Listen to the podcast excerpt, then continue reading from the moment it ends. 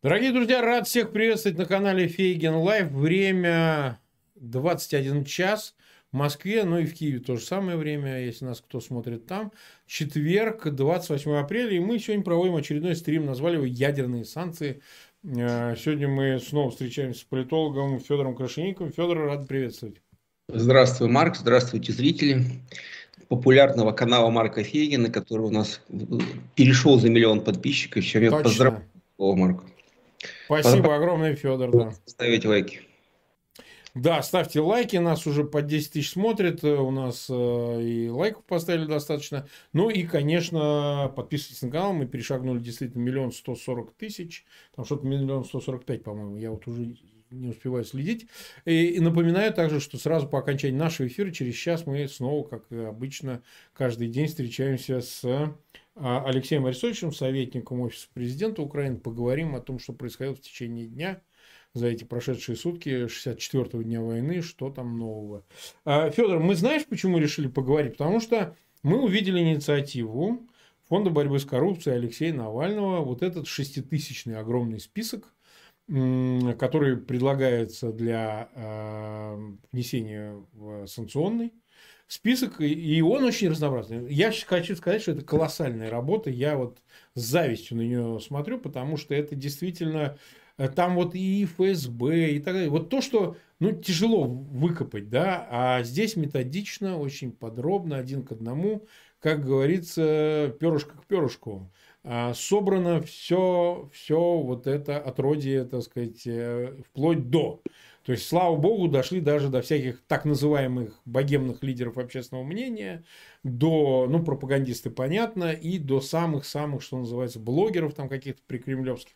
И, и это вот масштаб, это главная характеристика, размах. Вот это, мне кажется, очень важно, потому что всегда, как ты знаешь, вот список 10 человек, ну, даже 33 человека, это проблемы не решает. С учетом того, что произошло, война, убийство, смерть и так далее, и понимание того, с чем мы имеем дело – в общем говоря, со злом а, уже таких масштабов, что сейчас уже надо действовать другими а, методами, методами с размахом, таким широким неводом, я бы так сказал. Вот это, мне кажется, главное такое, что в этом списке есть. Ну и, конечно, все другие важные вещи, а, которые тоже там присутствуют. Первый вопрос такой. Ты близок к тем, кто, видимо, составляет списки, кто этот проект, э, проект создал и так далее. На твой взгляд, вот э, насколько велика вероятность его имплементации того, что все-таки главные э, санкционные источники, какими являются Вашингтон, Лондон, ЕС, Брюссель и так далее, его реципируют. Они его примут и, ну, 6 не 6, но возьмут уже другим масштабом. Не по 30 человек, не по 50, не по 100, а вот прям взять бабаху тысячу человек. Какова вероятность, какова перспектива?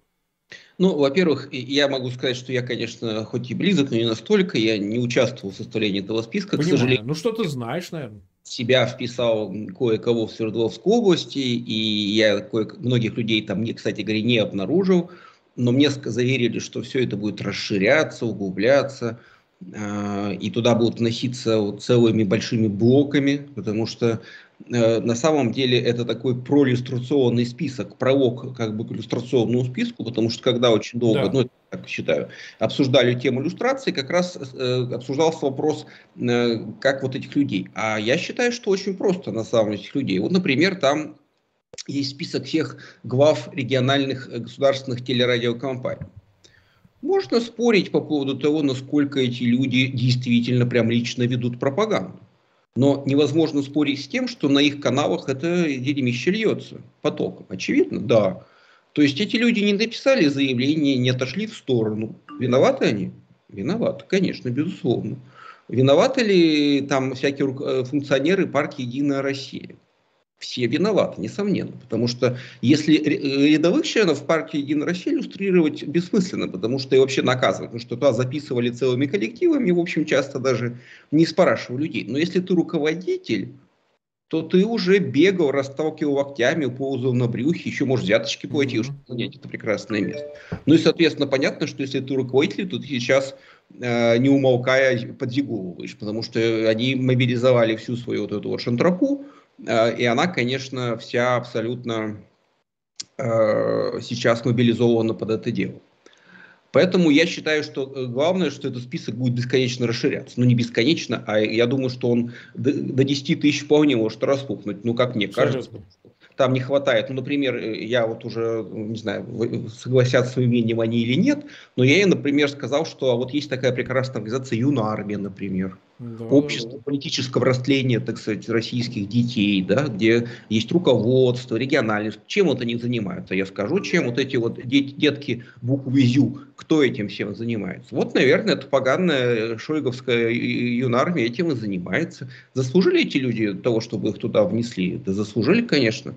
Значит, надо вносить.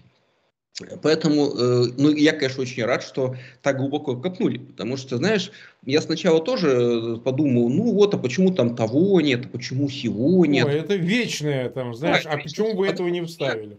И поговорил как бы с ребятами, и сам подумал, знаешь, а всех, конечно, не перепишешь, но тут именно важна массовость. То есть, потому что до последнего времени вот эти все солдаты и офицеры, так сказать, путинской вот этой армии, которые на местах занимались фальсификацией выборов, вот этими всеми пропагандистскими работами, они думали, господи, да кому я нужен? Ну и прекрасно все будет, господи. Ну в худшем случае там ответят Симонян и там э, Соловьев, а я что? Я ничего. И надо ведь сказать, что все эти региональные чиновнички, там вице-губернаторы, губернаторы, у них тоже и недвижимость есть, и счета. Конечно, конечно. Все же коррупционеры.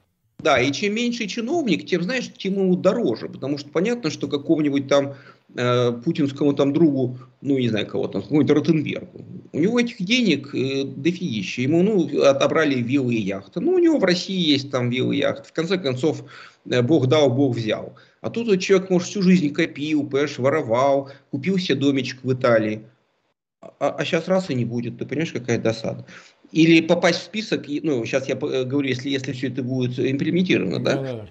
Мы же про это много раз говорили, что потом ведь ты оттуда не вычеркнешься никогда. Не, не, это навсегда. Это, это ну, не, ну, это прям надо с ума сойти, изво, извозюкаться. Э, чтобы вычеркнуться, то есть пройдут 20 лет, все уже забудут про все. Поедет он лечиться, ему скажут, ой, извините, а мы вас не можем вам визу дать, вы под санкциями, например. И все. То есть, э, поэтому я думаю, этот список, конечно, изрядно их напугал вот эту всю шантрапу на местах, э, все, кто в нем попал, а, и как раз по поводу шансов его утверждения. Знаешь, я думаю, как ни странно, шансы очень большие, потому что когда вот было до вот этой всей, до войны, э, ты помнишь прекрасно, сколько да. этих составлялось, обсуждалось, но все к этому относились как к такому, знаешь, ну вот все думали, боже мой, ну хотя бы вот этих вот самых приближенных, уж хоть с ними-то что-то сделаете, а мы уже потом уже, уже за это спасибо скажем. И те списки, э, ты вспомни, которые составлялись прям в самых, в самых мечтах, они были скромны, и даже вот на фоне того, очень, что сейчас... Очень, да? очень. Но надо понимать, что Запад принимает эти новые санкционные списки и видит, что пока никакого эффекта нет. Но э, это же как бы первый список идет с трудом, понимаешь, как-то с опасениями.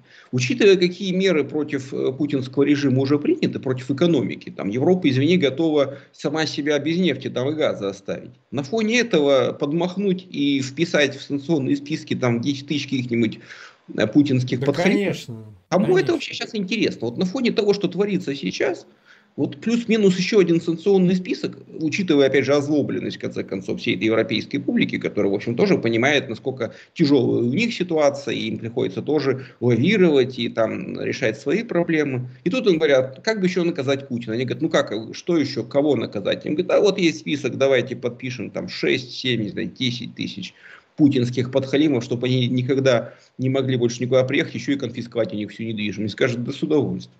Да, вот с удовольствием. Вот просто одной подписью. И, пожалуйста, давайте. Какая разница там, тысячи, десять тысяч или сколько? Абсолютно. Тем более сейчас, когда война продолжается и становится все более и более варварской и ожесточенной. Чего тут удивляться-то, я не понимаю. Это раньше еще можно было сказать, ну нет, такой список, они, конечно... А что нет-то сейчас? Все уже, во-первых, уже главное пробита брешь по поводу пропагандистов.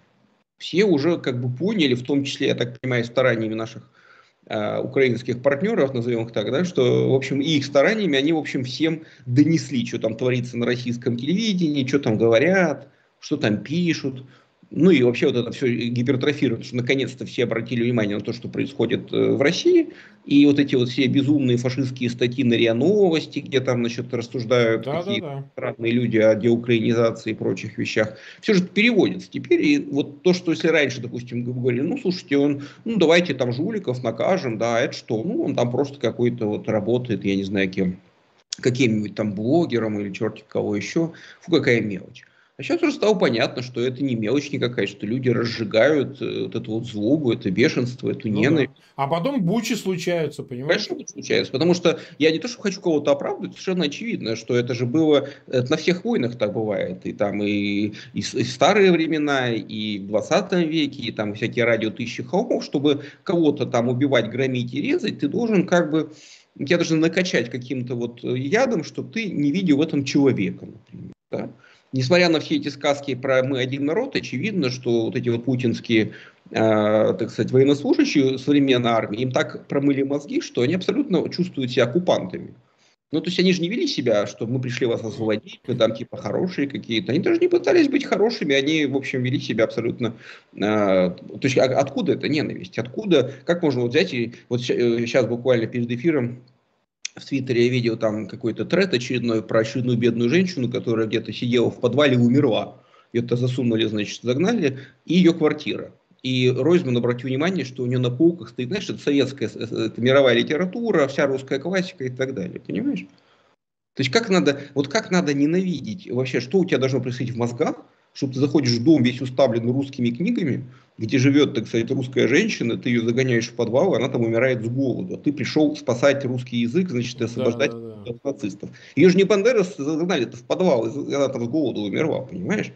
Или а ты там заходишь, у нее там, не знаю, Бандера, Шухевич, там, я не знаю, Три Зубы там и прочие mm-hmm. какие-то. Ты прям думаешь, вот она нацистская лого. Ну, предположим, да, хорошо, ладно. Но ты же заходишь, ты же должен ненавидеть, э, ну, то есть как бы видеть вот в этом человеке виновную в чем-то. Что вот все тут живущие, вот эти вот все, они вот все виноваты.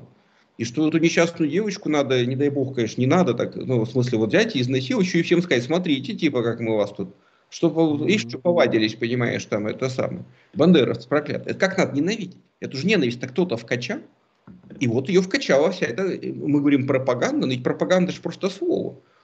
Это начиная от руководителей вот этих вот федеральных холдингов и кончая вот этих всех местечковых исполнителей – вот эти вот все местные телерадиокомпании, где там патриотическое воспитание, главный смысл существования, местные газетенки, вот эти все, которые бюджетные существуют, там то еще и, и логово фашизма, вот я по Свердловской области знаю, откуда, э, что там вытекает коричневые струи. Ну вот э, я знаю, кто там пишет в областной газете э, фашистские колонки. Прекрасно я знаю этого засранца, бывший советник губернатора. Он такие вещи и в мирное это время писал, я не знаю, что он там сейчас пишет. Ну, кстати, его пока нет в этом списке, может, чуть появится.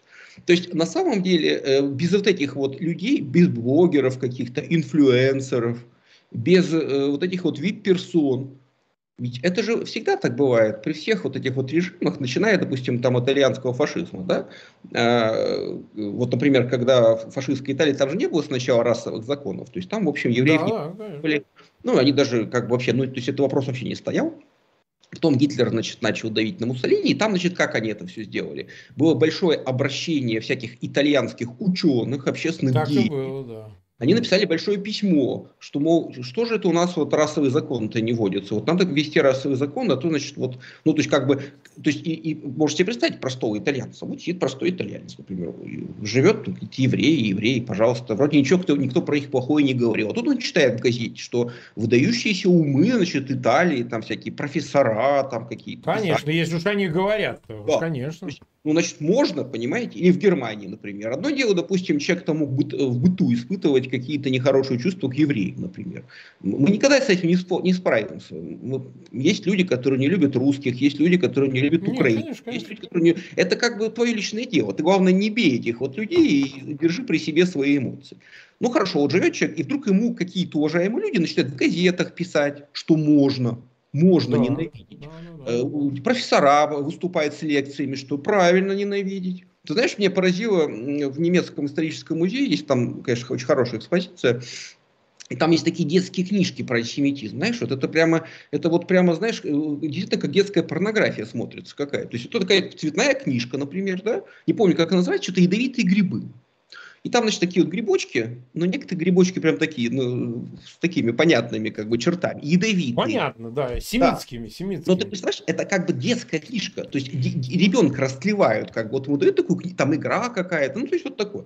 То есть это же, ну, а, а что потом удивляться, что, ну, потом они пошли, стали убивать, там, расстреливать, ну что, им же, им же убедили тщательно, что это не люди, что так можно. И они, они сами виноваты. Конечно, всегда человек должен остановиться и подумать, вообще нормально ли это убивать, нормально ли это грабить, например, да? Вот mm-hmm. эти все истории, э, трофеи и так далее. Что значит трофей? Вы вообще пришли в чужую страну, якобы ее освобождать, и грабите людей. Вообще на каком основании вы имеете право брать чужие вещи? Вообще в каком, в каком, в какой момент заповедь, так сказать, не укради, которая не столько религиозная, сколько вообще общечеловеческая, выработана всем э, человеческим общежитием, перестала действовать? Что красть нехорошо, нигде и никогда. Ну вот, очевидно, вот эти все, возвращаясь, вот эти все ребята, на всех уровнях власти, начиная от Путина и кончая каким-то там э, писателем комиссии, директором школы, ректором университета, и прочими инфлюенсерами, блогерами, деятелями искусств и прочими, прочими, ну вот они все виноваты. А те, кто не, не, занимается пропагандой, прям не сам не э, под, под, повизгивает, подмахивает, как там условно какая-нибудь Симонян и тот же, добивший оскомину Соловьев, они молчат. Ты знаешь, они молчат и ничего не делают. Вот я, например, знаешь, встретил в списке человека, который ну, я его смотрел, его блог, и Леонид Млечин. В принципе, он такой умный, хороший мужик. Ничего плохого. Прожал, да. Ничего плохого, он там, у него блог, его личный перестал выходить, как бы, ну вот как война началась, то есть он ничего там не говорит. Я даже думаю, а что он-то попал? А он же какой-то, то ли э, этот, где-то, короче, он работает в общественном телевидении, в ОТР. Да, да, да, да. Не да, знаю, да. что там по ОТР сейчас выходит, вот не смотрю, но подозреваю, что что надо, то и выходит. Потому что канал все равно государство. То есть, ну, можно не, не, же... он там связан, он ездит, его по странам возят, он рассказывает исторически, он же претендует на некую историческую не, публицистику. Просто... Он и про Крым, и так, там все, весь Нет, набор. У, у него не было каких-то прям таких ярых, может, и был очень осторожно, но в любом случае сейчас э, у человека был хороший шанс соскочить. Надо было уволиться. Написать заявление, ну, сказать, я уже старый человек, не хочу работать на телевидении, буду развивать свой личный YouTube-канал. Или там что-нибудь буду делать. И он бы не попал ни в какие списки. Ну, потому что он там не работает, как бы, да. Или он мог бы сказать, позвольте, позвольте, я уволился, я больше никто, я частное лицо. Вот как эта несчастная женщина-овсяника, на которой там спустили всех собак. Как бы ее там к ней не относились по поводу ее деятельности, извините, она совершила ясный поступок, которого не совершили тысячи людей из этого списка. Сотни. Вот она все-таки нашла все мужество уйти с этой работы, а другие не нашли. Другие так и сидят, подписывают эти вот расписания программ, значит, выполняют, вывешивают на своих зданиях ЗИГи и думают, ну что делать, я типа выполняю приказ. Так у тебя был шанс не выполнять этот приказ. Вот в чем все дело. Точно. Это, это, э, я опять же, по-моему, уже даже рассказывал в одном из эфиров, всякие вот интерес... я много читал и читаю про э, немецкую историю, и знаешь, был ужасный какой-то момент, меня очень прям поразил, что как-то в Гамбурге набирали э, полицейских вот в команду, зондеркоманду. То есть перед началом войны или после начала войны, перед началом, набирали зондеркоманду, то есть те, кто будет убивать вот евреев на оккупированных территориях. И набирали, как ни странно, из полиции. То есть вот гамбургская полиция, то есть обычные люди, которые просто в Гамбурге служат, служат полицейскими. И говорят, вот типа такая история, будете зондеркомандой, поедете, значит, вот будем убивать, там ликвидировать, значит, евреев-большевиков. Кто типа готов? А кто, а кто не готов, типа шаг вперед. И какое-то количество этих людей э, сказали, не, что-то мы не хотим, не поедем. И знаешь, этими еще не было, их отправили, они так всю жизнь, всю войну в Гамбурге полицейскими проработали. Ну, может, они там, под, может быть, они даже были какие-то яростные нацисты, понимаешь? Может быть, у них просто дочка дома была, жена любила. Я не знаю, что, какие у них там были мотивации, но кто-то вот решил не ехать. С ними ничего не сделали плохого. Если они пережили бомбардировки, то я думаю, что они потом еще и после войны прекрасно продолжили трудовую деятельность. Что сказать, что я что, вот я, не знаю, там, жулик вою в Гамбургском порту, так и вою всю войну, понимаешь, ничего плохого не делал, например, да? Или, вот знаешь, говорят про, тоже про комиков. Э, я думаю, что тот, кто шутил всю войну про жопу, извините, и ха-ха-ха, как бы это может быть не так страшно, как человек, который в то же время шутил, например, про евреев. Ну, как-то, знаешь, когда их там где-то расстреливают, это уже как-то не очень смешно. А вот если человек, может быть, какие-то жопные шутки в каком-нибудь кабаке шутил всю войну, может быть, это и, и, слава богу, что ты вот про политику хотя бы не полез поддерживать это все безумие, понимаешь? Ведь наступает... Нет, сознательно за это спрятался. Была возможность, да, он спрятался. спрятался. Поэтому я не то, что поддерживаю вот этих всех людей, которые сейчас там, э, типа там всяких Соборовых, которые я боюсь, понимаешь, э, испугаться и честно сказать, я боюсь, я буду продолжать вот какую-то билиберду делать, там, не знаю, э, это, это не так страшно и не так плохо в условиях террора, как по визге его побежать зиговать, понимаешь? И в этом смысле меня немножко даже радует, и я вижу, что они никого не могут мобилизовать. Ну, кроме каких-то прям совсем отдельных подонков, да? Это Петросян там начал кричать, что я готов поехать на фронт, значит, работать. Что-то я не заметил, что какие-то прям большие э, толпы э, действительно популярных людей прям поскакали. Какие-то люди нашлись, но, согласись, не так и много, как казалось бы, да? Вот этот весь табун, так сказать, стендап-комиков, что-то никто из них там не, не это самое, не побежал шутить э, веселые шутки про спецоперацию, войну и, и траля и хохлов, извините за выражение и так далее них тоже, ну, кто-то, наверное, найдется. Но это, это на самом деле неплохо. Потому что люди, наверное, думают о будущем. Они понимают, что они еще молодые, э, неизвестно, чем все это кончится, а потом им всем скажут, что, что за шутки такие шутил, нехорошие какие-то вообще. Зачем ты это делал? Зачем ты на фронте выступал перед оккупантами? Они там, значит, насиловали грабили, а ты приехал их развлекать. Нехорошо. Нехорошо, братец. Поэтому я думаю, что те, у кого мозги есть и кто успел пожить более-менее, э, скажем, широко, плане езды по миру, по, там, в той же Украине они все прекрасно гастролировали, там бывали. Я думаю, что они, конечно, стараются отползти как можно дальше от этой пропасти, кто как может. Кто-то откровенно заявляет о своем несогласии, а кто-то хотя кто бы... уехал, уехал, как Галкин, например. Но, понимаешь, я сейчас скажу опять какую-то страшную вещь, но ты хотя бы промолчи, понимаешь? Mm-hmm. Э, это, это тоже ценно, когда вот все, знаешь, скинули руку, а ты вот хотя бы руку не вскинул. Уже, знаешь ли, хороший поступок на фоне вот этого ужаса, который происходит. И потому что многие почему-то становятся максималистами, особенно на безопасном расстоянии, да, и начинают требовать от людей каких-то прямо геройств. Хотя мы видим печальные вещи, да, что в том же Херсоне э, сначала собирались массовые митинги первое время, а потом люди поняли, ну, там произошло ну, в миниатюре и ускорено то, что случилось с митингами в России. Да? Значительная часть людей просто уехала из Херсона, потому что он оккупирован, и режим оккупации с каждым днем, я так понимаю, становится все хуже и хуже. А часть просто поняла, что за это могут, извините, и увезти куда-нибудь. И, и никто не узнает, где могилка твоя. Поэтому, конечно, там сейчас протестная волна спала, потому что террор. В условиях террора как бы много не протестуешь. Поэтому призывать кого-то прямо каким-то героическим акциям я не буду, я не готов, потому что я э, далеко нахожусь и сам пример не могу показать. Но я хотя бы э, говорю как здравомыслящий человек, не, как сам не герой. Вы хотя бы не повизгивайте, вот не бегите впереди паровоза. Там, не, просто ведь можно как-то слиться с участием. И люди, кстати, дезертируют. Я тут э, наблюдаю всякие вот интересные в чатах люди публикуют, что там идет в каком-то коллективе набор там в команду президента, а из 50 человек после долгих усилий записалось 10, а все остальные почему-то не записались, понимаешь, не хотят быть командой президента. Ну и какие-то такие вот истории, что при, при каком-то всеобщем, так сказать, соглашательстве и молчаливом согласии, как дело доходит до практических каких-то историй, сразу, знаешь, желающих гораздо меньше.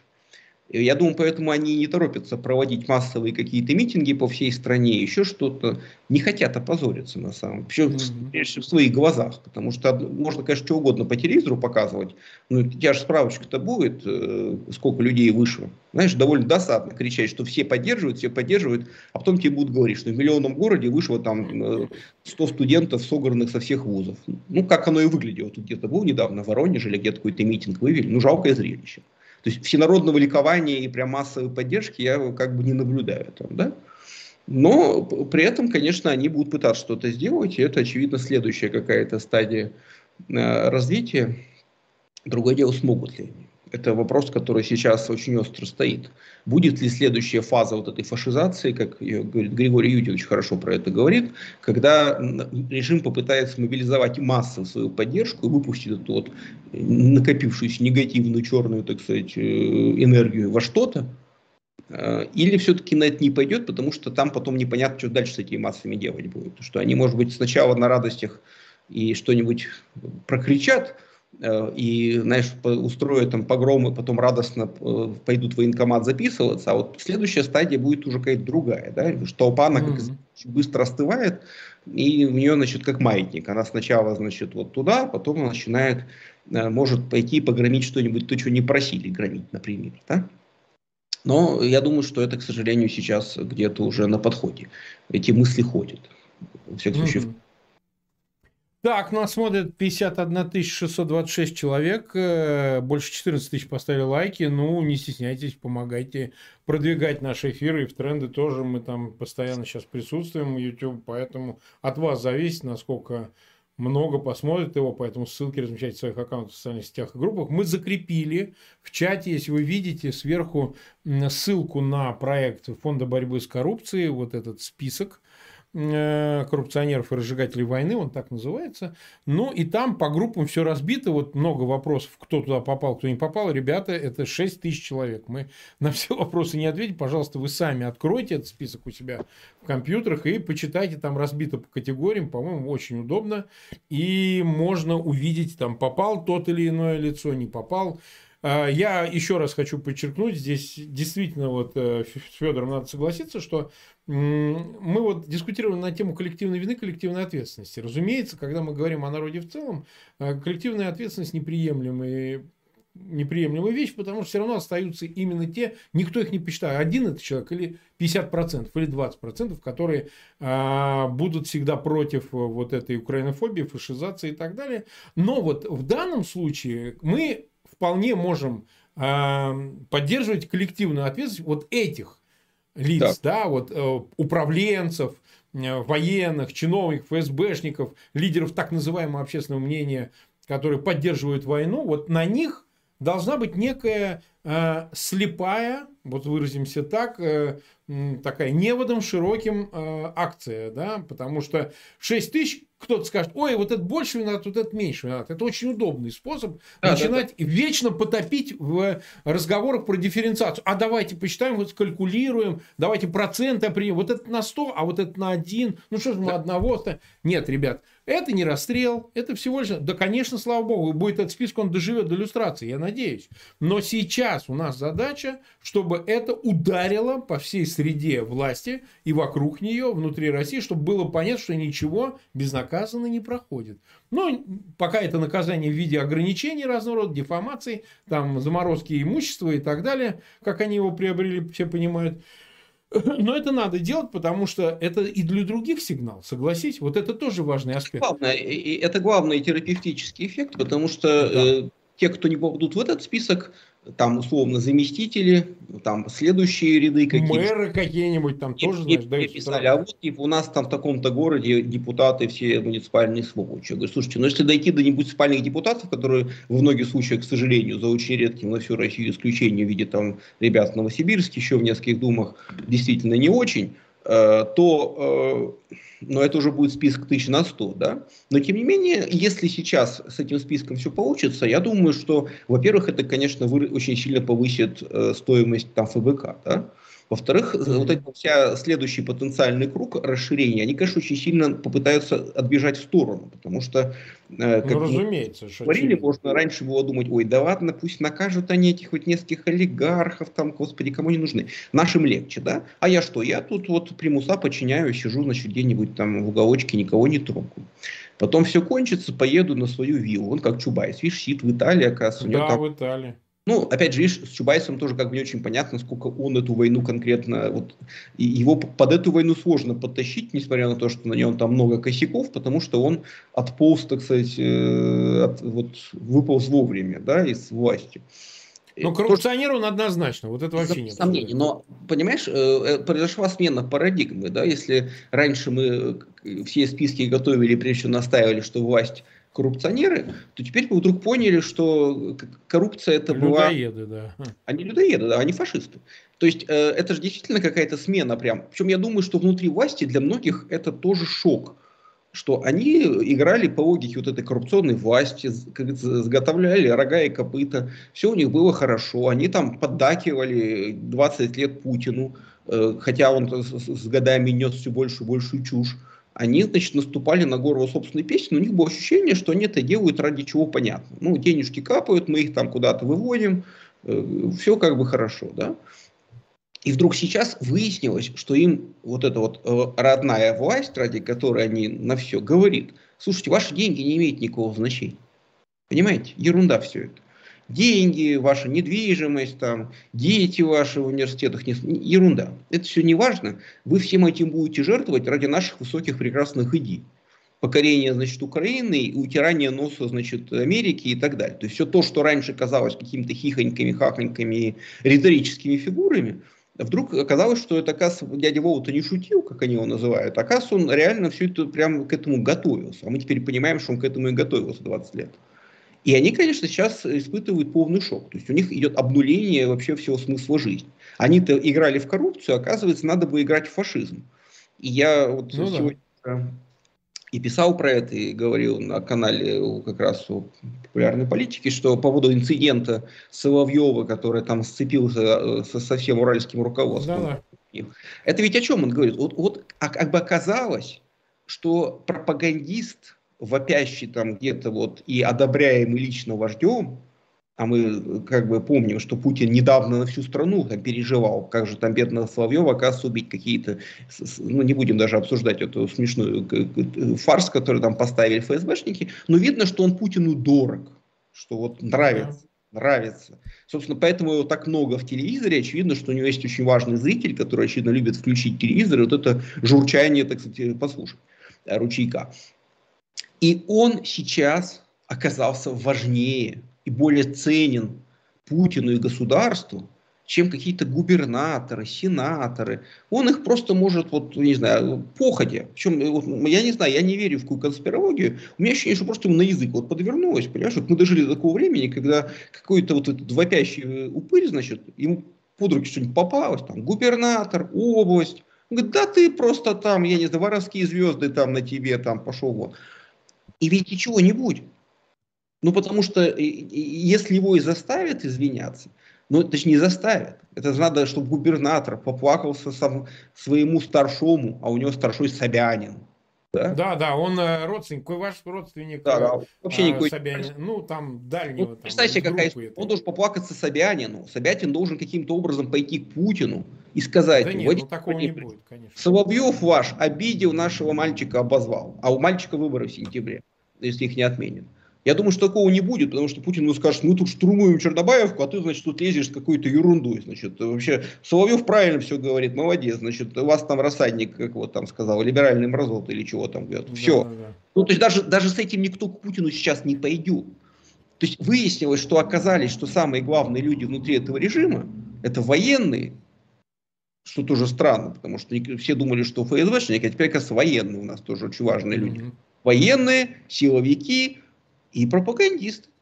Вот это вот стыдливое, типа, да кто они? Я тоже, кстати, мы с тобой спорили даже про это. И я был не прав, что да ну, да кому они? Так они виноваты сейчас вот в эти, вот во всем, о чем мы с тобой уже говорили. Конечно. Это они, обесчеловечивают украинцев и превратили всем нам хорошо знакомых украинцев и всем нам хорошо знакомую Украину, которая, в общем, всегда воспринималась как очень близкая страна, и я даже этого не откажусь никогда, потому что, ну, как бы это странно. Это кто на нас, так сказать, в бытовом смысле больше похож, да? И вот надо же было из этих практически родных людей, соседей, назовем их соседи, нейтральный слово, да, из соседей сделать каких-то просто из чади ада, на которых можно среди ночи напасть, бомбить, поджигать, грабить, насиловать. Это же надо было просто, я не знаю, это какое-то, меня не укладывается в голове. И я когда слышу вот эти все вопли про Третью мировую, про ядерные бомбы, и вижу этих всех сошедших с ума там Шкаренов, Шахназаровых и прочую какую-то публику, которая, или там режиссера Бортка который, и прочих людей, которых ты помнишь совершенно другими, вменяемыми, а тут они просто ну, какие-то да истерящие, брыжущие слюной ненавистью, просто исходящиеся ненавистью и бешенством каким-то люди, э, люди. И тут и, и ты, конечно, понимаешь, что они заражают этим безумием миллион. И потом мы, мы слышим эти истории, когда папа Алкаш там на дочку написал заявление, что она бандеровка, да. значит, дочка еле отбилась, да, ну, то есть понятно, что кукуха и поехал э, товарищ, Или тут э, какая-то... То есть это же первыми на всю эту э, реагирует психика, как обычно. Тоже попалась, конечно, история, что некая э, в Твиттере писал один врач, что вызвали скорую помощь, потому что некая женщина, пожилая, одинокая, с проблемами, рассказывала, что украинцы ее сына на крыше, значит, убили, вот он на крыше лежит, там, значит, украинцы засеяли. Ну, то есть, это, это, вы же все смеялись, почему э, там в рассказах Чехова и Гоголя все были Наполеоны. Потому что в 19 веке как бы шизовали на тему Наполеона. Там это была такая медийная фигура, вот, ну как бы вот. Сейчас это смешно, сейчас ни одного Наполеона, я думаю, в Палате, конечно, нету. Зато я думаю, на теме вот э, войны с Украиной уехало очень много крыш. И особенно те, у кого и так посвистывало наслушавшись вот этой вот истории, я думаю, они сейчас там ловят украинцев у себя в углу, и украинцы их облучают, очевидно, и так далее, и так далее.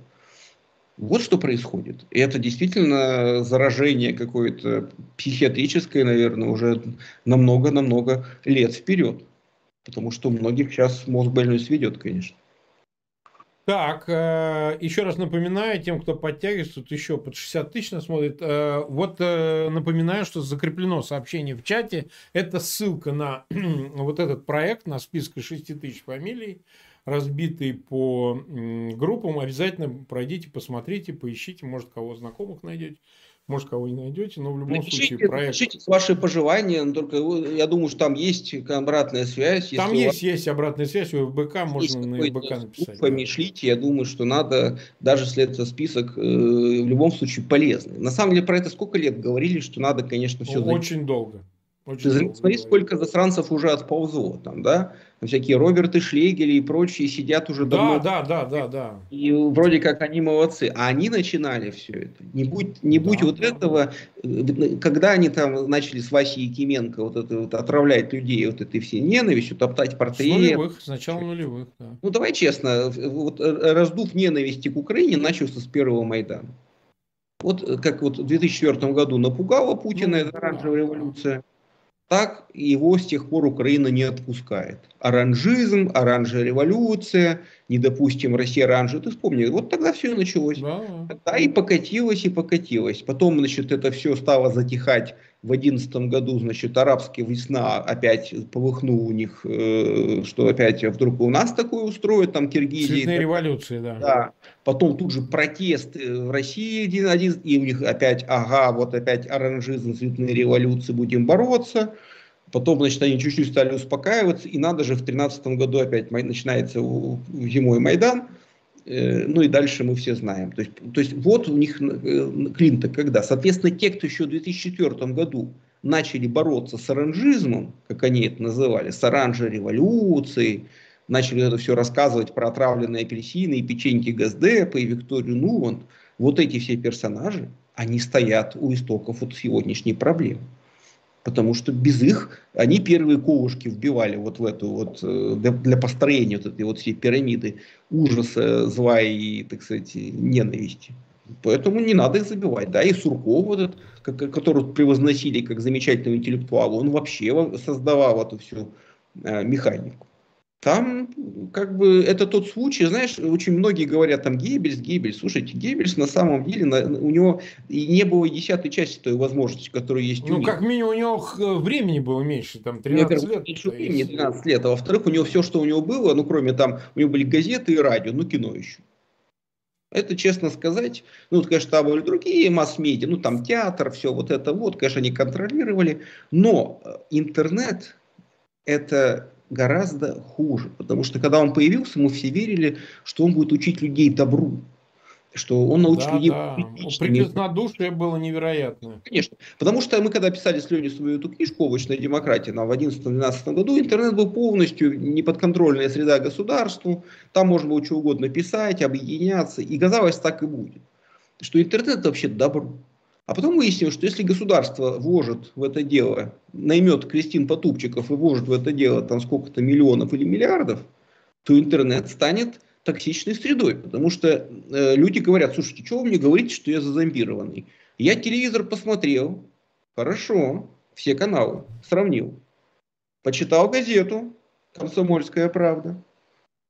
Потом проверил все в интернете. Зашел, почитал Яндекс.Дзен зашел, почитал новости Яндекса, Зачем вы мне говорите, что я э, оболваненный? Это вы оболваненный. Я, он, видишь, сколько источников посмотрел. Человек, а, и, и, человек действительно посмотрел много источников. Он только не понимает, что они все э, уже принадлежат государству. Ну, да. И ему просто как бы вот его подключили со всех одну и ту же информацию на разные воды. Начиная там от э, рассказов каких-нибудь «у меня там дочка, значит, все не так однозначно», и кончая вот э, там магистральными там какими-то сюжетами на Первом канале. Трудно в это поверить обывателю, понимаешь? Человек не способен поверить, ну это, конечно, как поверить, что у тебя родители маньяки. Вот так же, особенно человек, так сказать, не молодой, выросший еще, помнящий советскую власть, он надеется на государство. Ему в голову не приходит идея, что государство вкладывает миллиарды, чтобы его лично обмануть. Не mm-hmm. так, так, не по телевизору, так через газету. Через газету так в интернете подсунуть. А лучше все вот сразу по кругу. Э, и понеслось, понимаешь? И там это потом про это будут писать, я думаю, следующие сто лет осмыслять будут социальные философы, мыслители, социологи, антропологи, как это все получилось. Да? Есть там огромные исследования, что весь этот нацизм вырос из каких-то оккультных кружков, каких-то журналов романчиков. Сейчас уже никто не помнит эти романчики и журнальчики. А из них выросло, понимаешь? И вот сейчас эти все романы про попаданцев, вот это вот всякая билиберда, конспирология, РЕН-ТВ. Вроде люди про рептилоидов рассказывали, понимаешь? А в итоге это все в одну точку. Да, бил. да. То есть это, не, все... Э, это, это, это густо, густо замешано. Вот ты видел, Конечно. что Савченко, губернатор, э, видел про да, него информацию? Он, оказывается, 25 лет возглавлял Белгородскую область. Он сейчас член Совета Федерации, а да. член Высшего Совета Единой России. Он на полном серьезе эту книгу «Потрясение», значит, издает, где рассказывает, что он летает на Нибиру, что с, Людмилой а, откровение, реинкарнации, значит, посланы на Землю. Он принимал решение, понимаешь? С 2013 да? года государственное решение, значит, после вот этих всех общений. То есть, это ну, сильно недооценено, это влияние. Сильно, сильно недооценено. недооценено. Но я думаю, то, что поплыл вот этот вот э, господин Савченко, на эту тему, это, очевидно, конечно, следствие вот этой общей волны. Конечно, стилизация, которая... стилизация. Его, его бред в этом смысле достаточно не виден, потому что что он там в своей Белгородской области мог наворочить? Ну, естественно, да. А... Нет, ну если главное начальство э, Конечно. это практикует, что ж я-то? Что ж я, я же тоже не, не в калашный ряд. Мы, когда-нибудь мы ужаснемся, узнав там, этого всего было, откуда все это. Но самое главное, конечно, это то, что э, люди формата Кириенко очень умные, очень прагматичные, очень циничные. Вот это все дергают. Что они нанимают каких-то людей, или там та же Маргарита Симонян. Я на нее смотрю, ты понимаешь, я не верю, что она искренне. Не потому что я... Нет, она, конечно, может... Она, как талантливая актриса, конечно, себя убедила, что она искренне в это верит. Но мне кажется, и она, и ее этот муж, это какие-то жутчайшие просто конъюнктурщики и конформисты. Не, они как... по бабкам, конечно, по бабкам. Конечно, это просто бабки. А потом, когда все это кончится, она будет говорить, я многодетная мать, э, я, меня, я сама обманывалась, ничего не знала. Да, да, что вот мне от многодетной матери хотите? Ну, шутили мы, сидели мы, ну что, вот такое время было. И, и еще потом издаст такие грязненькие мемуары, где про всех все напишет. Понимаете? Она вот такая. Или там Владимир... Нет, так я тебе давали, Киасаян, извини, что перебиваю, он же э, в 2012 году меня по делу Пусирает, он подписывал коллективные письма, что вы делаете, значит, да? Э, каких-то девиц вот хотите сажать, он, он был абсолютно нормик. Это все говорят. Я слышал, я слышал и про Соловьева от людей, которые его знали в более, так сказать, в предыдущем его инкарнации, что это был какой-то абсолютно такой космополитичный, веселый, так сказать, э, живчик, абсолютно далекий от этого всего пафосного, вот этого того, что он сейчас несет. Циничный был такой веселенький, прозападный абсолютно человек с абсолютно, так сказать, такими вот взглядами. Ну, какими взглядами, господи, кто заплатил тебе взгляд? Ну, и, конечно, эти все люди, они, ну, они, или Киселев Дмитрий, который много лет работал в Украине, жил за деньги украинских... Э, да, ну, да, Порошенко его содержал, да. Он не знает что-то про Украину, что ли, что он что-то не видел там в Украине. Бандеровцев он там видел. Это просто циничный, абсолютно прагматичные люди, очень умные, знающие, как все это надо делать, которые получают огромные деньги и потом перед наивными обывателями разыгрывают порывы, искренность они. У меня, кстати, в этом смысле, там, знаешь, актеры типа э, Машкова и так далее. Как можно верить ему? Это же актер.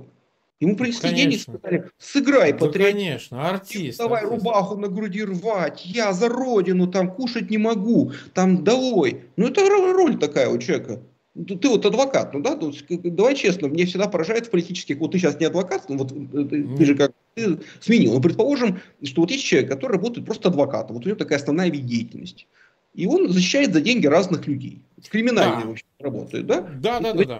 Какой смысл у него брать интервью на тему, скажите, а вот ваш клиент вор в законе, значит, там да, виноват или не виноват? Он не имеет права. Ну, тебе пафосно, да. красиво расскажет, что честнейший, замечательный. Но возникает вопрос, а что, у него работа такая, господи, его даже обвинять за это нельзя. Он адвокат, ему, значит, платит этот вот вор в законе, чтобы он его защищал. Но это не повод э, сказать, ну как, как же вот он нас вот молодец. А мы это и наблюдаем мы наблюдаем, как наняли огромное количество очень талантливых, на самом деле, таких дьявольски талантливых людей, которые вот в этом, на, на подмозгах этого балагана, э, перед обывателями, которые слаще морковки и дурацких э, российских сериалов ничего не видели, с их картонными, значит, этими всеми сценами, и верят, что это все искренне оказывается, что это все вот прямо вот Владимир Рудольфович кушать не может, и прямо он это самое. Да, да, да. Нет, конечно, там есть какое-то, там видно вот во всех этих сборищах, что там есть какое-то количество действительно поехавших людей, людей, которые всю жизнь мечтали, ненавидели украинцев мечтали бомбить Киев, там фашистов вытащили каких-то откровенных э, и прочих, и прочих, конечно. Но верховодят всем этим циники, потому что э, это все как бы знают всегда, что нельзя ну, во главе такой движухи ставить тех, кто во всем это искренне верит. Потому что направления меняются. Вот я читал недавно статью на «Медузе», что типа они теперь не знают, как им типа развернуть. Да не, неправда. Да, конечно. Хотя вернули, господи. Это просто бессовестные люди, их надо вызвать в Кремль и сказать, ну-ка быстро давайте-ка открути, под, быстренько давайте, вот вам две недельки, давайте разворачивайте на тему, что хватит воевать, мы достигли своих целей, все закончим. Мы же помним, как Владимир Рудольфович Соловьев в 2014 году накануне присоединения Крыма выступал, рассказывал, что никакой Крым не нужен. Да, а потом, да. как вот в классической книжке Оруэлла пришла телеграмма, что всегда воевали со стазией. И, значит, всегда воевали со стазией. О ком вообще можно говорить? О чем говорить? Это бесстыжие, наглые люди, которые просто плюсут, извините за выражение, в глаза миллионным аудиториям. И несчастные люди, какие-нибудь там дедушки, бабушки, сидят и смотрят на все это и верят, и верят бесстыжим, наглым скотам просто, которых там, которые всю жизнь работали на виллы, значит, и так далее. Я понимаю, почему сейчас так бесится тот же Соловьев, возможно, уже искренне. У него виллу в Италии отобрали, и не одну. Тут начнешь бегать и орать про англосаксов и ненавидеть, и требовать э, погибели мира. Что весь смысл твоей жизни кровно, как ты считал, заработанные денежки отобрали. Да. Конечно, возненавидишь.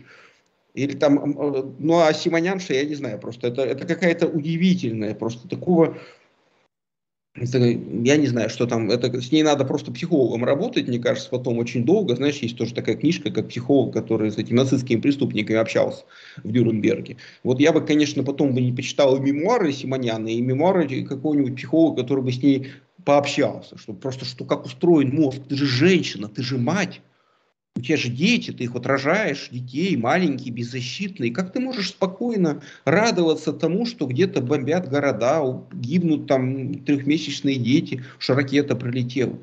И не надо рассказывать сказки, что это там они сами себя бомбят. До 24... Но они их рассказывают, они все равно их рассказывают. Вот. Ну, это, знаешь, главная шутка, что непонятно, зачем российская армия вошла в Украину. Раз украинцы прекрасно сами себя с утра до вечера бомбят, так надо да. подождать, пока украинцы сами себя разбомбят. И все. Что соваться-то было? Раз... Они же только тем и занимаются, понимаешь? Уже войска стояли под Киевом, а украинцы, знаете, отбомбили только сами себя и Донбасс несчастный, до которого им сейчас никакого пока дела.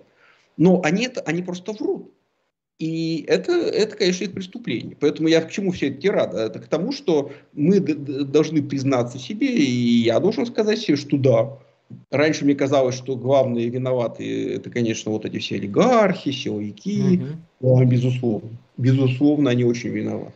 Но эти мерзавцы, на их, на их вот бесстыжих мордах кровь вот этих вот. И знаешь, это сейчас, конечно, я понимаю, что там украинская часть аудитории, она скажет, нет, так и надо. Но знаешь, я каждый раз, когда читаю биографии этих вот мальчиков, погибающих, вот мне 45 лет, угу. это, условно говоря, поколение детей моих сверстников, да, 18-19 лет. И я думаю, боже мой, я после того, как человек помер, этот вот, прожил уже 26 лет, условно, насыщенных там всем в этой жизни. Путешествиями, какими-то встречами, там, достижениями, ну всем. А у этих людей, у них ничего этого не будет, потому что они жили в каких-то глухих деревнях, понимаешь, где даже туалета не было. И потом их взяли, нарядили форму, наплевали, нассали, извини, в уши и в глаза, отправили непонятно куда, и они там получили по пулю в лоб и сдохли. Ни за что. Ни за что. Потому что, ладно, и даже нельзя сравнивать с теми, кто защищал э, страну, когда на нее напали в 1941 году. Никто не нападал на Россию. Россия сама напала и шлет этих вот подростков, которые в жизни ничего не видели, сващи морковки или там из тех из регионов, где спасибо Путину люди живут вообще чуть ли не на грани там голода и все в кредитах. И вот они 18-19 лет помирают, непонятно за что вообще. Я, я, это, вот это нельзя простить, понимаешь, никогда. Нельзя простить то, что убивают украинцев, убивают, насилуют, грабят. Это, это их преступление. Но нельзя простить тех людей, которые этих 18-летних засранцев, малолетних, вместо того, чтобы их учить и воспитывать, учат их ненависти, учат их убивать и шлют их убивать и умирать за путинское вот это безумие какое-то. Вот это, конечно, для меня, э, это меня просто шокирует постоянно. Я каждый раз, когда это вижу, у меня вот все это снова и снова повторяется, что у этих, а, э, они посылают без, безмозглых сопляков отнимать жизнь, здоровье, имущество, там, будущее у людей, которые ничего плохого им не сделали, не собирались, еще и жизнь у этих сопляков отбирают. Ни за что. И не будет ни почета, ни славы. Никто им спасибо за это никогда не скажет. Им всю жизнь жить с этими комплексами, ходить по психологам, значит, и, терп... и им еще будут в лицо высказывать потом спустя годы, э, вы палачи, убийцы и негодяи, фу, как вам не стыдно, почему вы слушались этих преступных приказов. Вот что их ждет в этой жизни. Ничего хорошего. Эти побрякушки, которые там раздают, а те, кто останутся коллегами, так их вообще ждет жизнь полная наслаждений, потому что мы прекрасно знаем, как живут в России коллеги, как, им, да. как о них заботится в кавычках государство и так далее. Вот что на совести тех, кто организовал эту войну. Ну да. А, вот смотри, последний вопрос, 51 минуту мы уже в эфире. А как это исправить, когда Путина не станет? Я понимаю, что это допущение слишком смелое, ну, бог его знает. Вот мы уже знаем из расследования проекта Баданина о том, что он за ним следуют уже врачи-онкологи. Э, бог его знает, что там происходит. Видок у него так себе, скажем, потрепанный со стрессом, мне кажется. Ну и там ванны из крови, в которых он купается из пантов. Вот все вроде как обсуждали, а теперь уже появились даже документики. Ну, вот про врача этого Савельева уже есть документ, что он в Розу Хутор сопровождает, ездит и так далее. Вот а после Путина, представим себе, что действительно. И вот мы имеем, Путина нет, минус Путин, там, ну, не минус его власть, это понятно, что останутся адепты, там останутся еще что-то, но все-таки. Что делать тому, кто сможет э, все-таки постпутинской России получить рычаги управления, как ему исправить вот это поврежденное в уме поколение, понимаешь? Потому что непонятно, кому это делать. Потому что учителя вот достойны своих учеников. В буквальном смысле и в переносном. Потому что Знаешь, вот, я... из кого черпать? Скажу, скажу вещь, которая многих удивит. Надо просто открыть Россию для международных всех вот этих вот запрещенных в России НКО. Угу. Ведь их не просто так запретили, понимаешь? Конечно, Это конечно. Была параллельная система образования, которая пыталась насадить э, ну, те ценности современной цивилизации. Причем, заметьте, не за счет государства, а ну, а за да. счет людей, которые на это давали деньги. И я надеюсь, что найдутся добрые люди, которые дадут деньги, чтобы э, все это снова заработало, чтобы готовили учителей, переподготавливали, готовили новых, была другая система образования, другие учебники, что психологи, там нужно обучить очень много психологов, которые будут работать, потому что в России системно не хватает психологической работы с населением. Надо полностью изменить, конечно, весь подход к, к телевещанию, что надо сбавить, брать этот ор, и чтобы по телевизору тихо, спокойные, умные люди сидели, о чем-то спокойном разговаривали. Естественно, это все уйдет в YouTube или в интернет, и с этим тоже надо будет что-то делать, потому что там будут сидеть эти вот недобитые и вопить оттуда что-нибудь. Но тем не менее, это большая, очень трудная работа, который придется привлекать очень много специалистов. Я думаю, что нам придется звать на помощь наших немецких друзей, у которых есть огромный опыт вот, переосмысления, преодоления. И там все это наработано. И там, ну, интересно, да. Ну, нет, я всегда, кстати, когда была в Германии, всегда немцам говорю, а кто, как не вы, кстати, можете вообще рассказать и о примирении, и о переработке, отказе от этого ненависти, и о том, как помириться с окружающими вас народами. А немцы, давайте честно, по состоянию на 45 год поругались со всеми, включая там голландцев, датчан и каких-нибудь люксембуржцев, ну, Мало кто в Европе в тот момент любил немцев, и прошло сколько лет, и вполне, так сказать, они, в общем, вернулись. Да, и вернулись они еще, условно, давай честно, в 60-е, 70-е годы, уже там, в общем, Западная Германия стала уважаемой страной. Да, абсолютно. И с евреями они даже смогли как-то, хоть и с большим трудом, многие не простили, но не, в целом... Ну, тем не менее, наладили, конечно. Государством Израиль еще в 60-е годы, Аденауэр, там, так сказать, выстраивал отношения и так далее. То есть есть, есть где черпать этот опыт примирения, взаимодействия. И вот я поэтому не согласен с этой позицией, что никогда, ни за что, навсегда. Слушайте, ничего не бывает никогда, ни на что навсегда. Немцы две мировые войны устроили в Европе, и потом, так сказать, в итоге оказались Э, классными чуваками построили прекрасную, свободную, открытую страну, э, технологичную и так далее. Зачем? Японцы тоже, честно сказать, свай, прославились не очень хорошо. Ничего, как сейчас их все знают в, другой, э, в другом виде, что они там делают хорошую технику и смешные мультфильмы. Да, как бы, вот, собственно, всегда есть возможность над собой поработать. Поэтому я думаю, что надо просто в это очень много вкладывать. Нам придется просто огромные деньги вкладывать вот э, в работу. И это, знаешь, большая ошибка, вот я скажу, была э, вот это поколение первого так называемых демократов, поколение Гайдара и того же самого Чубайса, что они не хотели заниматься идеологией. А, они, да, да, да. Что рыночная экономика как все решит что нам не нужна никакая идеология, рынок все решит, и все станут либеральными, значит, либералами. Да. Э, рынок... Э, э, детерминизм экономический, да. это мне да. очень хорошо известно, я в этой практике был даже. Причем, если ты помнишь, в начале, в 91-2 году по телевизору было очень много передач, там, стань предпринимателем, развивай предпринимательство, какие-то были критические антисоветские передачи. Потом все это свернули, стали опять пускать сопли, слюни. Спасибо Эрнсту Спарфенову, они нам сняли прекрасные старые песни о главном. И эти советские сопли потекли, так сказать, рекой после этого. Я не обвиняю сейчас Леонид Парфенова, я думаю, что он и сам, наверное, сейчас уже думает, зачем, зачем надо было все это делать. Да? Ну или, может быть, это я преувеличу. Неважно, дело не в этом. Дело в том, что дело во власти. Надо было менять настроение людей и работать с ними. Это никто не сделал. Придется это делать, и в это придется очень много денег вкладывать, и своих, и звать на помощь там условных Соросов, и британские советы, и всех, кто захочет прийти и что-нибудь полезное для России сделать.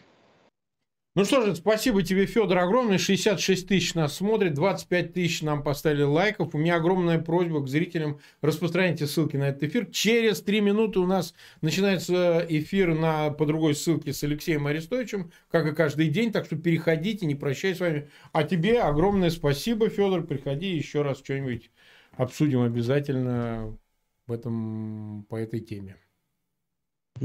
Всего хорошего, до свидания. Да.